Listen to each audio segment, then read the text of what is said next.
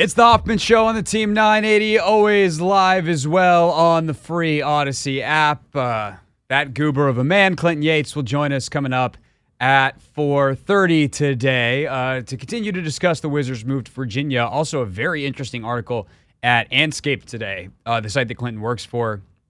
Uh, of course, a sub site of ESPN.com on uh, specifically how Black DC residents are reacting to the move and specifically Black DC residents that actually go to Capital One Arena. We talk so much about this in theory, but what about folks that actually go to the games? Well, uh, one of Andscape's reporters went to Capital One Arena and reported on such things. Imagine that reporting. Uh, so we will talk to him coming up at six o'clock tonight.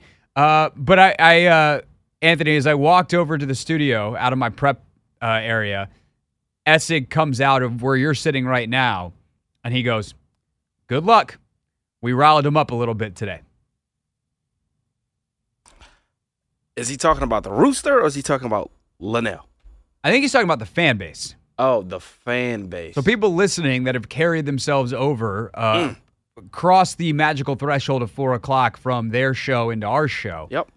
Apparently a little spicy because they asked the question, and it's so funny, right?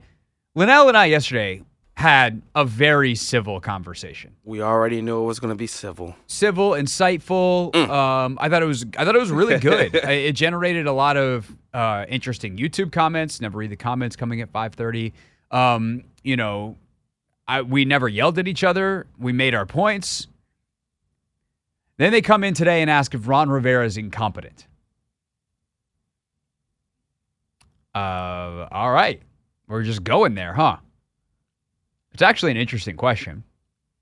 Kind of whether he is or not, like what does it mean?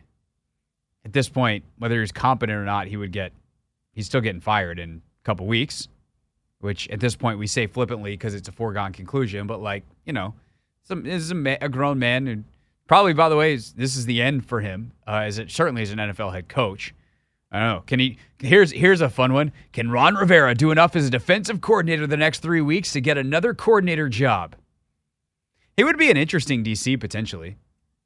Like if you're a if you're a young first time head coach, would you potentially hire Rivera as your DC and assistant head coach to have someone around who's done it, or do you look at his career as a head coach and go, I'm actually not that interested in that? Nope.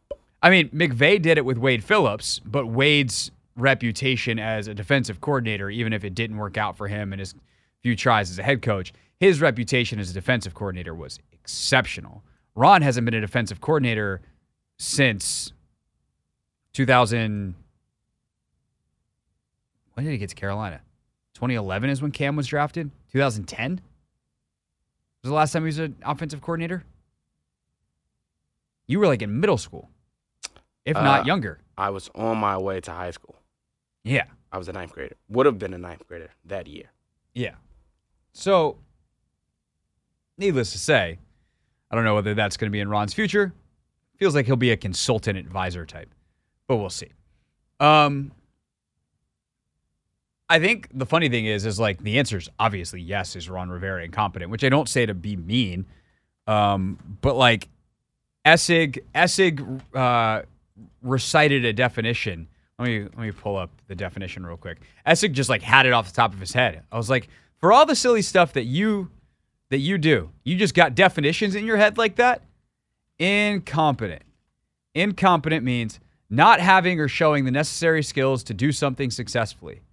A forgetful and utterly incompetent assistant would be your word uh, to use in a sentence. Anthony, revenge time. Spell incompetent. Too easy.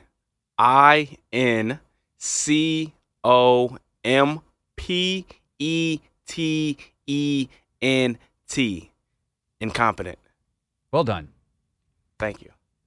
I was really hoping you wouldn't mess up because I don't have a bell. I don't have ding. Oh no, he's missed it. He's incompetent at spelling incompetent. He lacks the necessary skills to accomplish the job. I mean, I think from an organizational standpoint, from a communication standpoint, from a human being management standpoint, like there's some stuff where Ron scores higher than in other areas. But I also think that like one of the interesting things about his tenure here, and I know Lynnell was like screaming about this point, was he has leaned very heavily on his coordinators here. That is a that is a choice he has made to delegate and let them do their thing. And I think it's two hands off. Like I, I disagree with the approach, but that approach can work. He just didn't execute it. Is that incompetent or did he do a bad? Does he lack the skill or did he just not use it? I don't know. I tend to think that when you've got three winning seasons in your entire coaching career, head coaching career that that spans 15 years, nearly in the NFL, um, you probably lack the skills to to do the thing very well. Especially when there was a point where you may have had the best offensive and defensive football player in the league on your team. Cam was that good for a now 2015 they did make the Super Bowl, but Luke Kuechly was the best defensive player in football probably at that time. Was him. I mean, Aaron Donald was starting to get going. There's a couple other guys, obviously J.J. Watt, um, in the 2010s who were dominant, but like Luke was Luke was a force. And not only did they only make, you know, one deep playoff run in 2015, the year they put it all together and went 15 and 1 before getting crushed by the Broncos in the Super Bowl, but they only had three winning seasons and he's got zero here. So, I don't know. It's it's just I actually don't think it's that interesting of a discussion the more I talk about it. Like I realized that, you know, Chris was like, ah, he's just bad. It's not full on incompetence. Lynnell's like ready to light everything on fire because that's Lynnell's thing. But at the end of the day, it's just, to me, it's sad.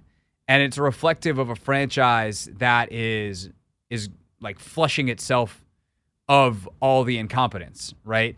Piece by piece, as time goes, everyone who worked for Dan Snyder is going to be gone. Everyone who got their job because that's the best Dan could do, or the or the person that Dan, who is one thousand percent incompetent as an NFL owner, or was, um, the best person that he thought was there for the job. But that's how incompetence, like when we talk about the stuff, and it's like, that's not the owner's fault, it's this person's fault. It's like, well, the reason that person has a job is because it starts with the owner. The reason, you know, good organizations start at the top and why ownership is the thing that that tends to carry over is because the judgment that ownership has determines who gets the highest and most powerful positions. And then depending on how well they do at that that person hires the next layer who hires the next layer who hires the next layer and so if you get an incompetent owner who hires an incompetent team president, who hires an incompetent GM, who hires an incompetent head coach, who hires an incompetent staff, clearly there will be different levels of incompetence. And somewhere in there they might hire a competent person and one thing might go right or you know half those might be good hires and the other half stink. But eventually the good ones will leave and you replace them probably with someone who's incompetent and that's all this is. Like incompetent, bad, whatever. Dan hired Bruce. That was whatever that was. Dan then hired Ron. Ron hired a GM in Martin Mayhew who had very little success as, a, as an actual lead GM. By the way, Ron was given power that he never had in Carolina, that he absolutely was not up for in the personnel stuff. Um, and then they hired bad staff after bad staff, whether it was Scott Turner and the people that he hired. You know, th- there are some hits. Yeah, Drew Terrell was a good wide receivers coach. Um, you know, Matsko was a fine offensive line coach. Not elite, but fine. Um, you know, then obviously Jack on the defensive side was hit or miss over the course of his years until there was no midseason turnaround this year. But the staff underneath him was terrible. And so by NFL standards, in fairness to those guys. I'm not saying that I could outcoach them and they'd be, probably be good at your local high school, but this is the league. These are the best of the best. And so, incompetence, bad, whatever. I guess the good news is it'll all be over soon.